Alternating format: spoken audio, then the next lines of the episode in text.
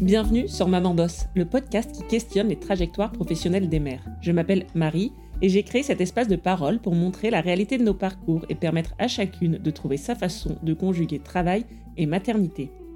Toutes les deux semaines, je vous propose d'écouter des portraits authentiques de femmes ordinaires, peu visibles et pourtant si nombreuses. Une fresque féminine à l'image de nos vies, parfois dures, parfois tendres, souvent riches et toujours intenses. Aujourd'hui, vous allez découvrir le parcours d'Alexandra. Alexandra est journaliste de formation, un métier passion largement inspiré par son entourage familial. Elle a avancé dans sa carrière au fil des postes et des opportunités, des rencontres, jusqu'à la réalisation de son premier film documentaire inspiré par le métier de son mari, pompier de Paris. Ce film, elle l'a écrit, réalisé entre sa grossesse et l'arrivée de son fils. Et après ce projet extrêmement important pour elle, un accomplissement professionnel comme elle le dit elle-même, la pandémie et le premier confinement sont venus mettre un point d'arrêt à tous ces projets. Et parce que la famille est au cœur du parcours d'Alexandra, elle a décidé de créer en 2020 sa propre société de production. Une entreprise qu'elle a créée avec sa maman et qui porte le nom de son fils. Plongée dans l'aventure familiale d'Alexandra et de Gianni Productions. Bonjour Alexandra, bienvenue au micro de Maman Boss. Je te propose de te présenter. Est-ce que tu peux nous dire de qui tu es la maman et dans quoi tu bosses? Bonjour Marie. Alors écoute, je suis la maman de Gianni qui a bientôt trois ans et euh, je suis une journaliste, réalisatrice, productrice. Euh, ça fait beaucoup de casquettes, celle de maman aussi.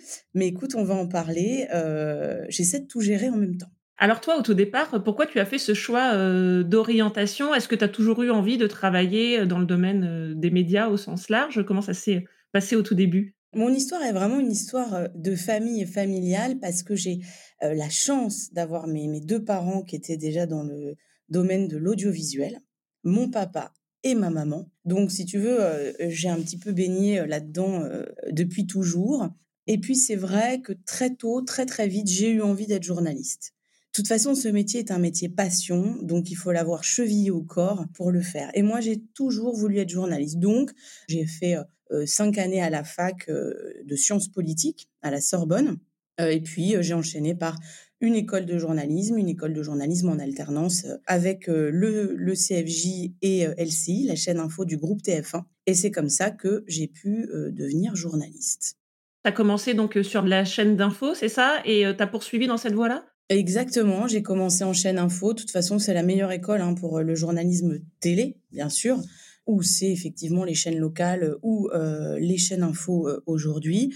donc très très bonne expérience. J'ai beaucoup appris parce que il faut savoir travailler vite et bien. Donc je pense la meilleure des formations et puis surtout une formation en alternance. Alors je le dis toujours et je, le crois vraiment. D'ailleurs j'en ai écrit un livre hein, pour les journalistes qui s'appelle Le petit manuel de survie pour les journalistes en 2018 parce que je donne des cours aussi aujourd'hui dans les écoles de journalisme et pour moi ce s'apprend sur le terrain, s'apprend au contact des gens. Voilà, j'ai tout appris, j'ai appris à faire mes premiers petits reportages et ça m'a permis après de pouvoir faire des reportages un petit peu plus longs, type magazine, comme on le dit en télé, et puis d'arriver dix ans plus tard, parce qu'il faut du temps et acquérir de l'expérience, pour faire des documentaires, des films documentaires. Toujours raconter des histoires, mais autrement et avec d'autres moyens. Et alors, sur le plan plus personnel, est-ce que le fait d'avoir des enfants, euh, c'est quelque chose qui a toujours fait partie aussi de, tes projets. Euh, est-ce que ça a été euh, un sujet assez tôt dans ta carrière ou alors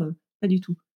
Alors, pas assez tôt, parce que c'est vrai que le métier de journaliste est un métier très prenant, notamment au niveau des horaires. Moi, je bossais beaucoup en horaire décalé et les week-ends. donc, pour la vie, la vie sociale, c'est vrai que c'est pas forcément facile, mais mais c'est un sacrifice à faire en début de carrière pour se former, hein, comme je te l'ai dit, et, et pour faire ses preuves. en revanche, l'envie est arrivée bien sûr avec la rencontre de mon compagnon, mais on a pris le temps. on a eu donc notre premier enfant et seul pour l'instant au bout de cinq années de vie commune. donc voilà, l'idée c'était vraiment de prendre le temps et, et de, de, se projeter assez sereinement dans le projet de faire un enfant ensemble. Euh, maintenant, est-ce que si la question c'était euh, être journaliste et avoir un enfant, c'est compatible euh, C'est compliqué. en vrai, c'est compliqué parce que le journalisme, c'est le terrain, c'est aller voir les gens, c'est bouger, c'est être partout tout le temps. et avec un enfant, bah, c'est être partout tout le temps, mais avec lui. Donc, du coup, les faire les deux à la fois, c'est compliqué. donc, quand effectivement je suis tombée enceinte, à ce moment-là, euh, j'avais pas d'emploi précis et j'étais beaucoup plus sereine dans la perspective d'avoir un enfant parce que j'étais pas dans un emploi au quotidien où je devais partir par exemple le lendemain à Marseille parce qu'il y a un événement sur le port avec les dockers. Donc si tu veux, j'étais beaucoup plus sereine pour ma grossesse. Il y a des gens qui pourraient considérer que c'est justement pas très serein de pas avoir un emploi stable, alors que toi tu dis que pour ta grossesse, c'était finalement quelque chose qui t'a apporté de la sérénité. Est-ce que tu peux nous parler de, ça, de comment tu as appréhendé ce sujet de la sérénité, euh, justement même peut-être euh, financièrement, ou alors comment tu te projetais sur cette grossesse sans cette, perspective d'emploi stable? Bah, c'est une très bonne question. Euh, il y avait ce côté effectivement la sérénité parce que j'étais pas amenée à aller travailler euh, au bout de la France ou au bout de la Terre pour réaliser un reportage euh, enceinte. Euh, en revanche, il y avait cette absence de sérénité par rapport au fait que je n'avais pas d'emploi fixe.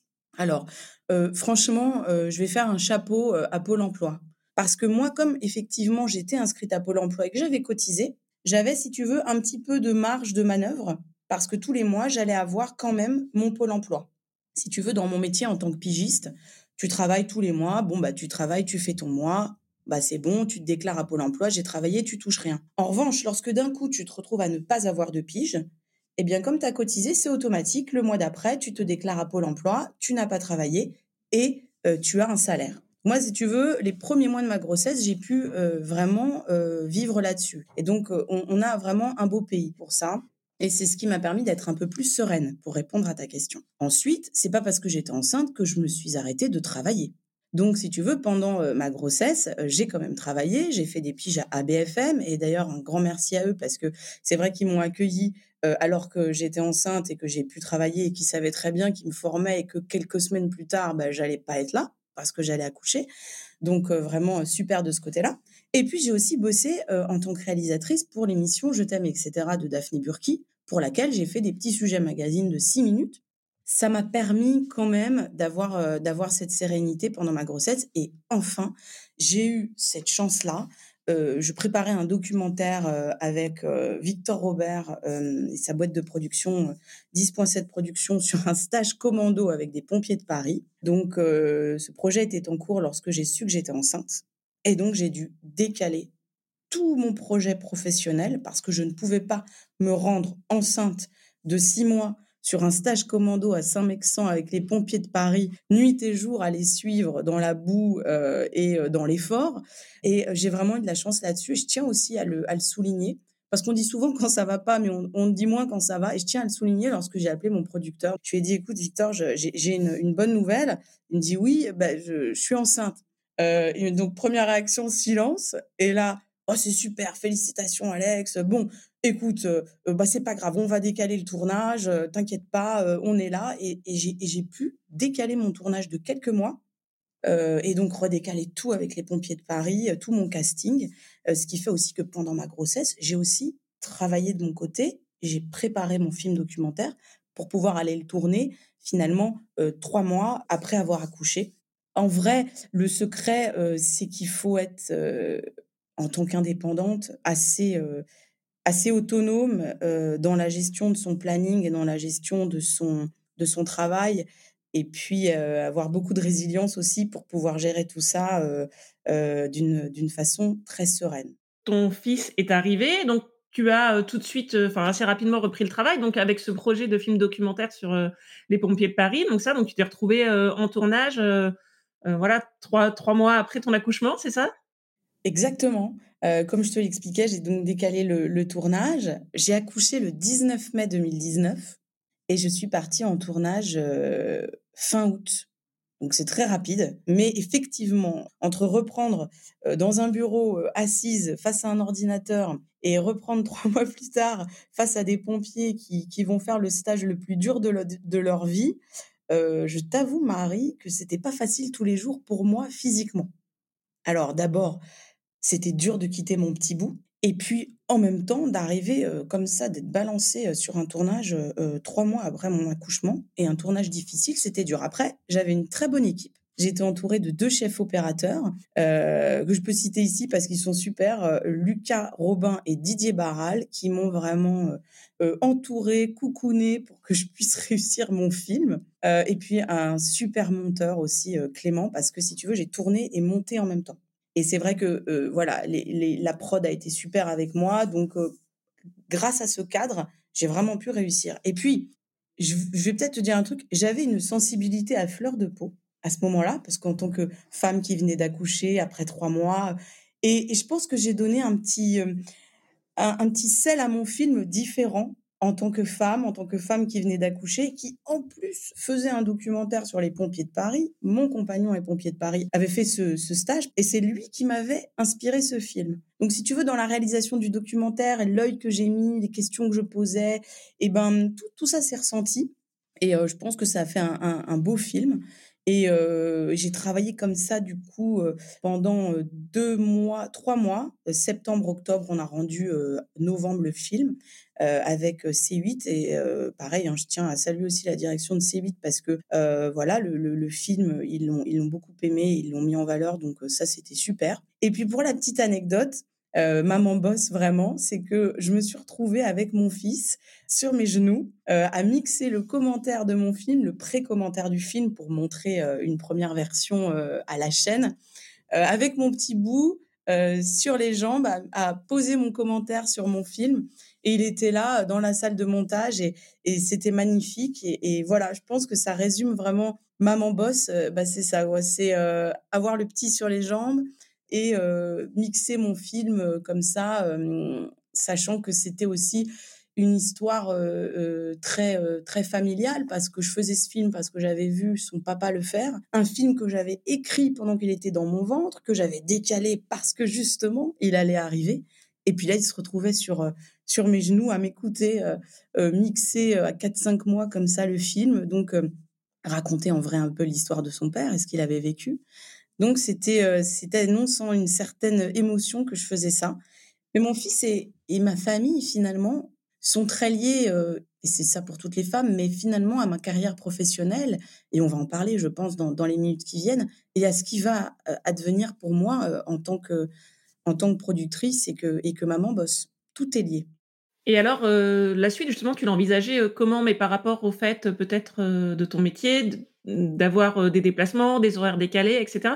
Tu nous l'as dit, ton conjoint est pompier de Paris. Est-ce que ce sujet-là, des horaires atypiques, c'était quelque chose qui, te préoccupait ou qui vous préoccupait? C'était un sujet? Vous en aviez discuté? Pas du tout. Mais en fait, c'est venu, je l'ai pris un peu en pleine face.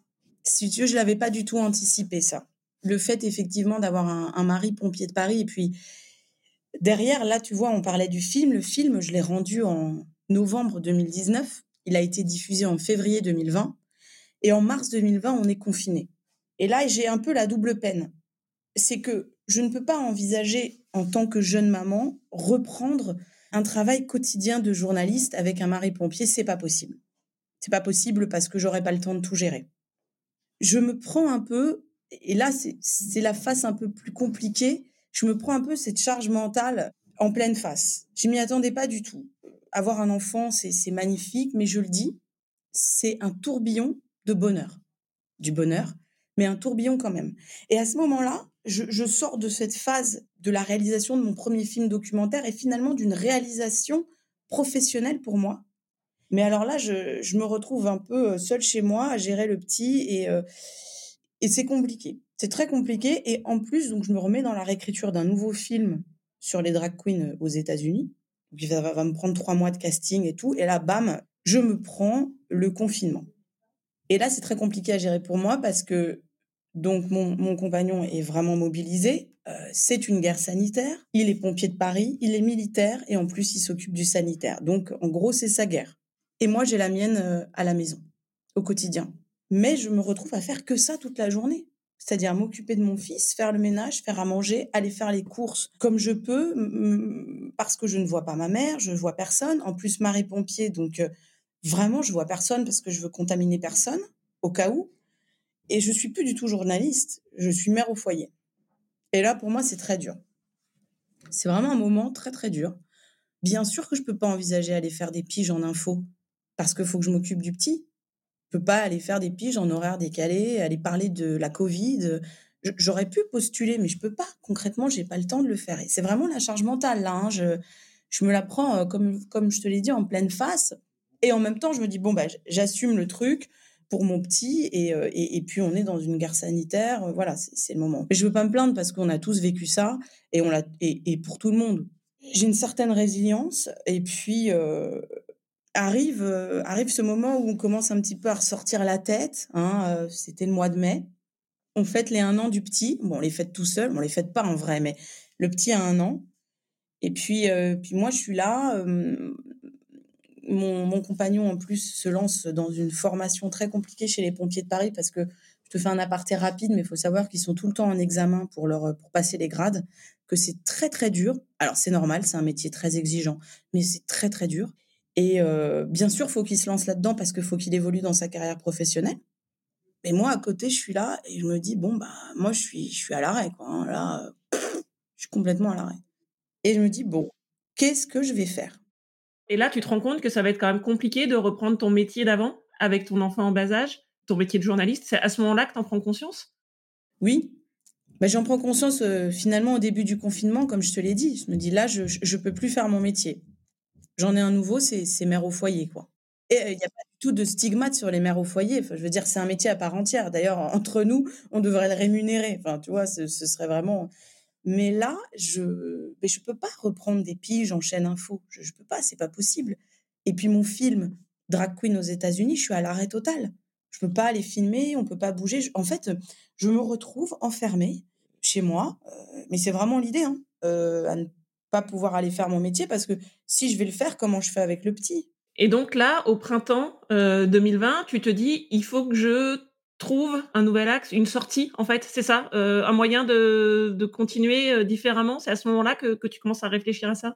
Exactement. De cet enfermement va naître la boîte de production que je vais créer, mon entreprise. S'il n'y avait pas eu finalement cette épreuve du confinement, je n'aurais pas forcément euh, créé une boîte de prod. Et aujourd'hui, on se parlerait peut-être pas. Si tu veux, pendant les siestes de mon fils, c'est là que tout est lié. Pendant les siestes de mon fils, je suis là, je suis enfermée chez moi, je peux pas travailler, je peux pas non plus faire mon métier. Euh, et je me dis, attends, mais qu'est-ce qu'il faut Qu'est-ce qu'on peut faire? Et puis, je suis sur Internet, je suis sur les réseaux, et puis je suis aussi très impliquée dans tout ce qui touche la société, parce que ça, c'est mon prisme hein, en tant que journaliste. Et je me dis, bon, c'est quoi le monde d'après? C'est quoi après tout ça? C'est quoi après pour le monde entier? Puis c'est quoi après pour moi, Alexandra? En tant aussi, pas que maman, mais en tant que, que femme.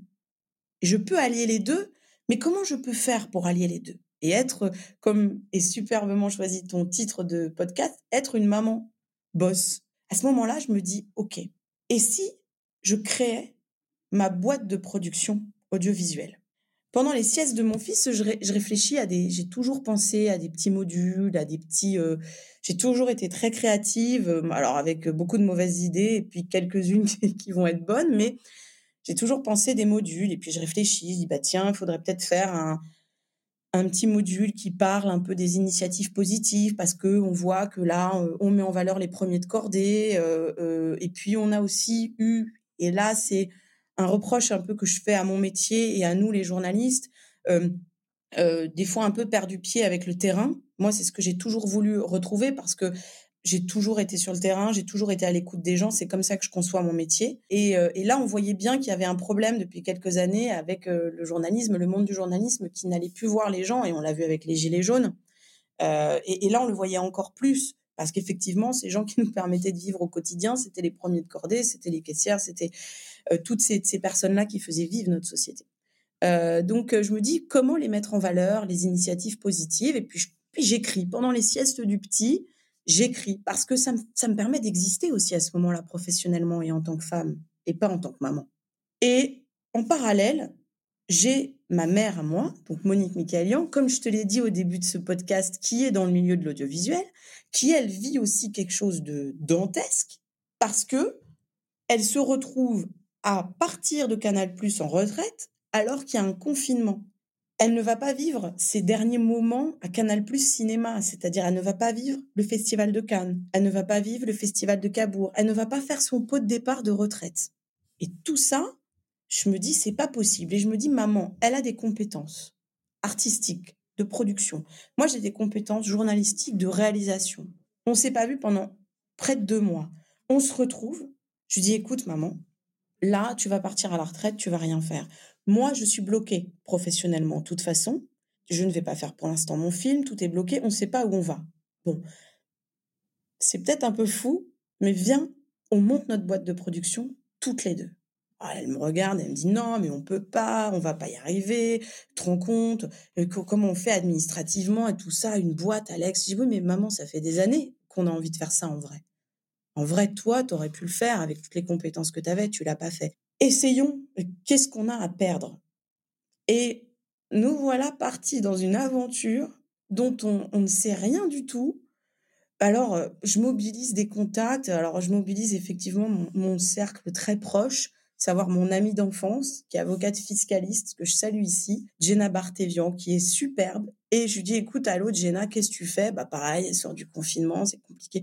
Je lui dis, donc, je veux lancer ma boîte. Elle me dit, ah, ok. Je dis, mais comment je fais? Elle me dit, bah écoute, faut que tu crées ceci, cela. Donc, si tu veux, je suis très bien accompagnée. Elle me crée carrément les statuts de ma société. Et puis, on fait un petit bond. Un mois plus tard, le 12 juin 2020, j'ai les statuts. Je suis en train de signer les statuts.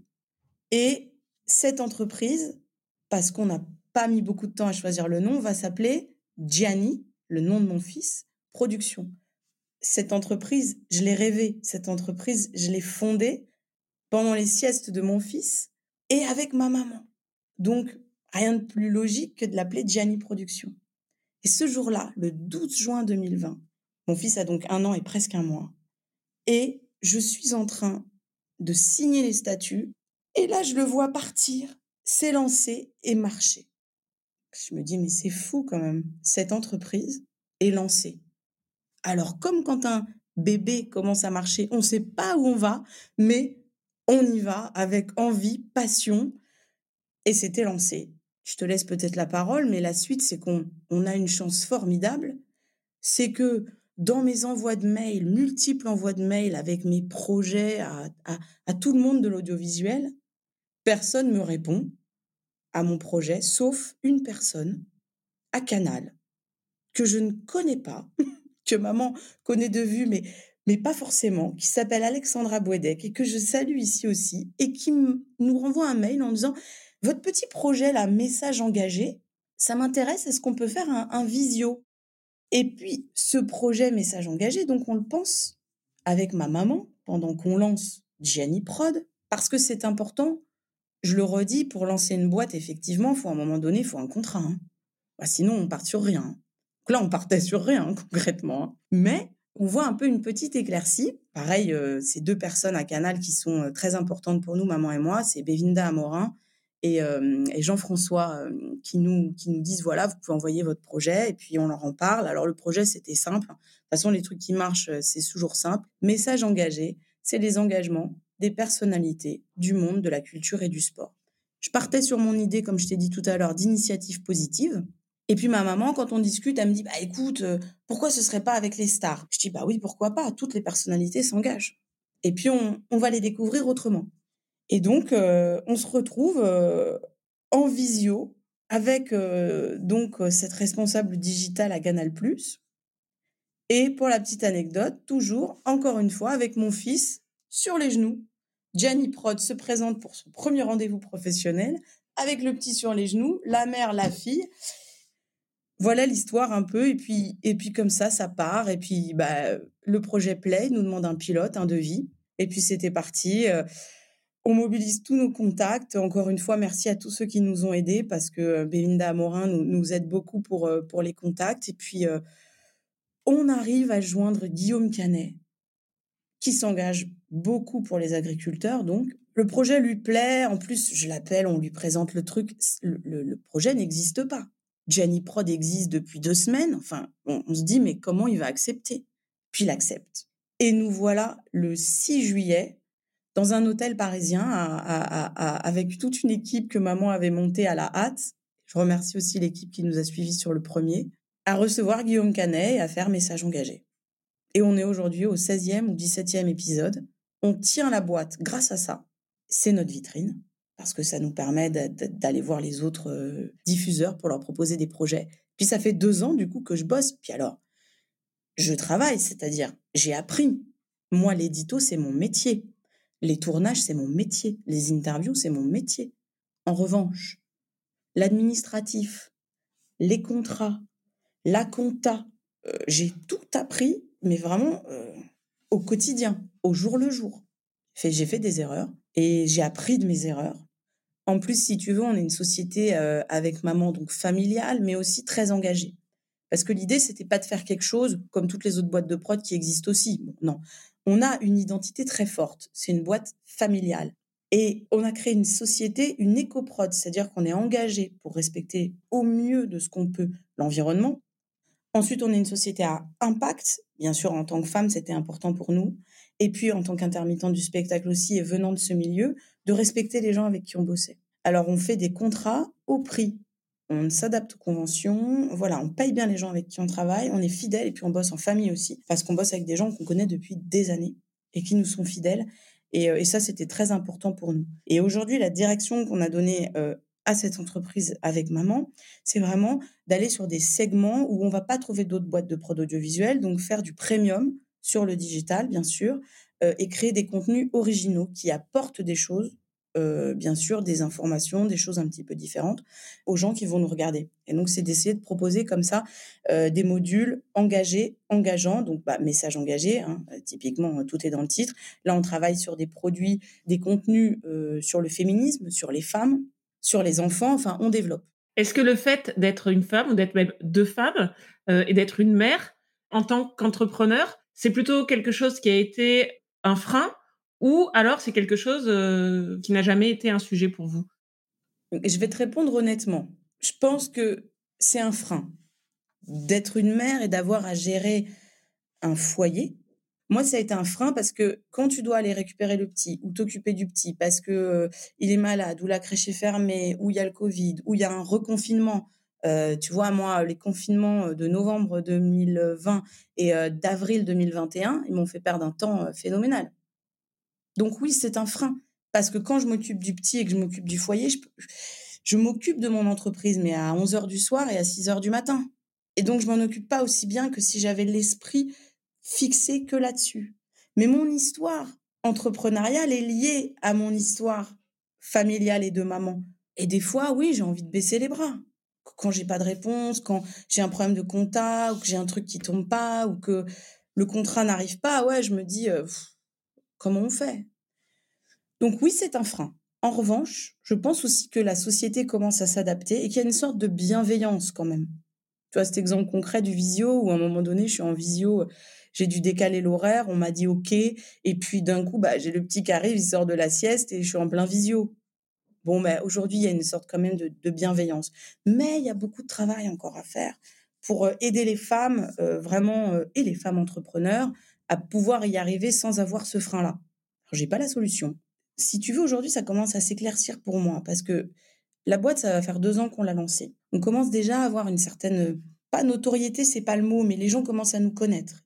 Donc ça commence à s'éclaircir. Et puis d'un point de vue personnel, excuse-moi, je mélange toujours les deux, professionnel, personnel, mais c'est l'histoire de ma vie. J'ai mon, conjoint qui vient de passer ces épreuves là dont je te parlais. Ça fait deux ans et demi qu'il est en épreuve et en examen, et il vient de les avoir. Donc là, il va pouvoir s'engager à 400% avec le petit. Donc certes, quand il part à la caserne, il n'est pas là pendant un ou deux jours, nuit et jour. En revanche, lorsqu'il est là trois, quatre jours d'affilée, il est là. Et là, si tu veux, j'entre dans une nouvelle phase de ma vie où je vais pouvoir ces jours-là m'appuyer totalement sur lui. Et je vais avoir le temps là de développer, de recommencer à écrire, d'envoyer des projets, euh, de, de, faire un nouveau film aussi, parce que je travaille sur un nouveau film documentaire. Et le fait d'être deux femmes, et a fortiori euh, avec ta maman. Ça, c'est quand même euh, quelque chose qui est très original, peut-être très différenciant dans votre entreprise. Est-ce que ça a été plutôt une force ou est-ce que ça a été plutôt compliqué à, faire valoir? Les deux, mon capitaine. c'est une force et c'est à la fois une faiblesse. c'est une force parce que on a une vraie identité. On a une identité forte de deux femmes qui se lancent dans l'entrepreneuriat l'histoire de la mère et de la fille qui se lancent et qui euh, mettent ensemble leurs compétences pour essayer de produire des belles choses, raconter des belles histoires et faire passer des beaux messages, parce que c'est notre cœur de métier. Donc là, j'ai vraiment l'impression de faire quelque chose, de faire avancer les choses et d'aider, de donner du sens. Ça, c'était très important pour nous. Donc, cette histoire et ce qu'on fait, c'est notre force. En revanche, la faiblesse, elle va être effectivement parce que on est deux femmes et que dans ce milieu qui est un milieu d'hommes, on a des accès qui peuvent être fermés, qui peuvent nous être fermés ou en tout cas qui vont pas pas être ouverts pour nous euh, parce qu'on est deux femmes et qu'on n'a pas forcément les bons contacts. Voilà. Donc, si tu veux, euh, on a eu cette chance de pouvoir lancer Message engagé avec Canal. Depuis, on n'a pas encore d'autres contrats ou d'autres projets qui ont abouti. Alors, c'est peut-être parce qu'aussi les projets sont pas bons. Attention, il faut se remettre en cause soi-même aussi. Hein. Les projets sont peut-être pas bons qu'on envoie. Mais je pense qu'il y a deux, trois idées qui, sont, qui, méritent, euh, qui mériteraient une attention, que peut-être on ne reçoit pas forcément parce que bah, on va pas aller déjeuner avec le directeur de machin, de tel média ou de tel média qu'on connaît bien de par. bon. Et moi, ma solution, c'est quoi? Bah, C'est de réenvoyer, de rappeler, rappeler. Allô, on est là, on fait ça. Est-ce que ça vous intéresse? Oui, non. Si tu veux cette faiblesse, j'aimerais en faire dans les semaines, dans les mois, dans les années à venir, notre force. Qu'on arrive avec de la résilience, avec du travail, avec beaucoup d'investissement, à réussir à en faire notre force. Et je pense que c'est pas impossible si on a une bonne organisation entre effectivement le personnel, euh, le foyer, la gestion d'un enfant en bas âge et le côté professionnel. À la fois, j'ai envie de te dire, j'aime ce côté euh, qui, est, très difficile à gérer euh, psychologiquement, de devoir se donner à fond et d'avoir des rejets, puis de se redonner parce que j'ai pas la sécurité du travail. Je sais pas ce que je gagne à la fin du mois. Et je me rémunère pas avec Jenny Prod, ni ma mère. Pour l'instant, on peine aux frais fixes avec la boîte. Mais j'aime cette liberté de pouvoir écrire mes projets, donner du sens à ma vie professionnelle et à la fois être très présente pour mon fils. Parce que j'ai beau te dire, oui, la charge mentale, c'est dur et tout, mais j'adore être très présente pour mon fils aussi. Et je pense que c'est la vérité de beaucoup de femmes aujourd'hui. On a envie d'être de plus en plus présente pour nos enfants, mais en même temps de pouvoir m'épanouir pleinement dans ma vie professionnelle. Et Marie, si j'arrive à avoir tout ça dans les, dans les années à venir, j'aurai réussi. Je te dis pas que je vais réussir. Ça se trouve, dans six mois, un an, pas Gianni Prod, je pourrais pas continuer parce que financièrement, ça tiendra pas et que j'ai des crédits et que j'ai une vie quotidienne et que j'ai peut-être besoin, bah, à un moment donné, de prendre un emploi fixe. Mais j'ai la chance d'avoir un compagnon aussi qui me soutient là-dessus. C'est super important. Mais si j'arrive quand même à réussir à avoir fondé ma propre boîte, élever un enfant en bas âge du mieux que je peux et travailler avec ma maman et donner du sens au contenu que je crée, là, j'aurais réussi. Je te propose de passer aux trois questions de conclusion. La première, euh, on va parler des anecdotes. Si je te demande ton meilleur moment dans ta vie de maman boss, tout de suite, là, tu penses à quoi? Bah, la, première avec Guillaume Canet, parce qu'il lance tout. C'est un peu notre parrain. Donc, la première fois que je tourne euh, le, module euh, Message engagé, le 6 juillet 2020, avec Guillaume Canet. Et c'est la première fois que je travaille avec ma maman en plus. Donc, c'est un vrai souvenir et, c'est le tremplin pour Gianni Prod. Donc, je dirais ce moment-là et un grand merci à Guillaume Canet qui nous fait confiance ce jour-là et toute l'équipe qui était présente. Et alors, à l'inverse, ton pire moment dans ta vie de maman boss, c'est quoi? C'est les démarches administratives, c'est tout ce qui est dossier, apprendre à, à gérer une entreprise au quotidien. Parce que ça, je ne le savais pas. Et c'est vrai que ça, c'est ça, c'est très compliqué. Et puis l'attente l'attente des réponses. Parce qu'on peut attendre euh, une semaine, deux semaines, trois mois avant d'avoir des réponses, même négatives, et c'est dur. C'est dur d'attendre et de pas savoir. Et puis c'est mon avenir qui est en jeu, et celui de la boîte, et celui de ma maman. Et euh, j'ai tellement envie que dans, dans quelques années, Gianni puisse comprendre que j'ai monté une boîte qui porte son nom et que je fais des choses belles avec cette entreprise, que j'ai pas envie de me rater. Donc, euh, en vrai, c'est pas un moment, c'est un, c'est un état d'esprit. Donc, euh, donc oui, c'est cette, euh, cette attente d'avoir deux, trois contrats un peu pour euh, solidifier Gianni Prod et que ça continue. Alors la toute dernière question, si tu devais donner un conseil à la jeune femme que tu étais en début de carrière, ce serait quoi? Fais-toi plaisir. Fais-toi plaisir parce que les meilleures choses qu'on puisse faire, je pense, naissent d'un moment de plaisir parce que quand tu, fais les choses avec plaisir, tu les fais forcément bien. Si on peut gagner sa vie en se faisant plaisir et en apportant des choses aux autres, on a tout gagné.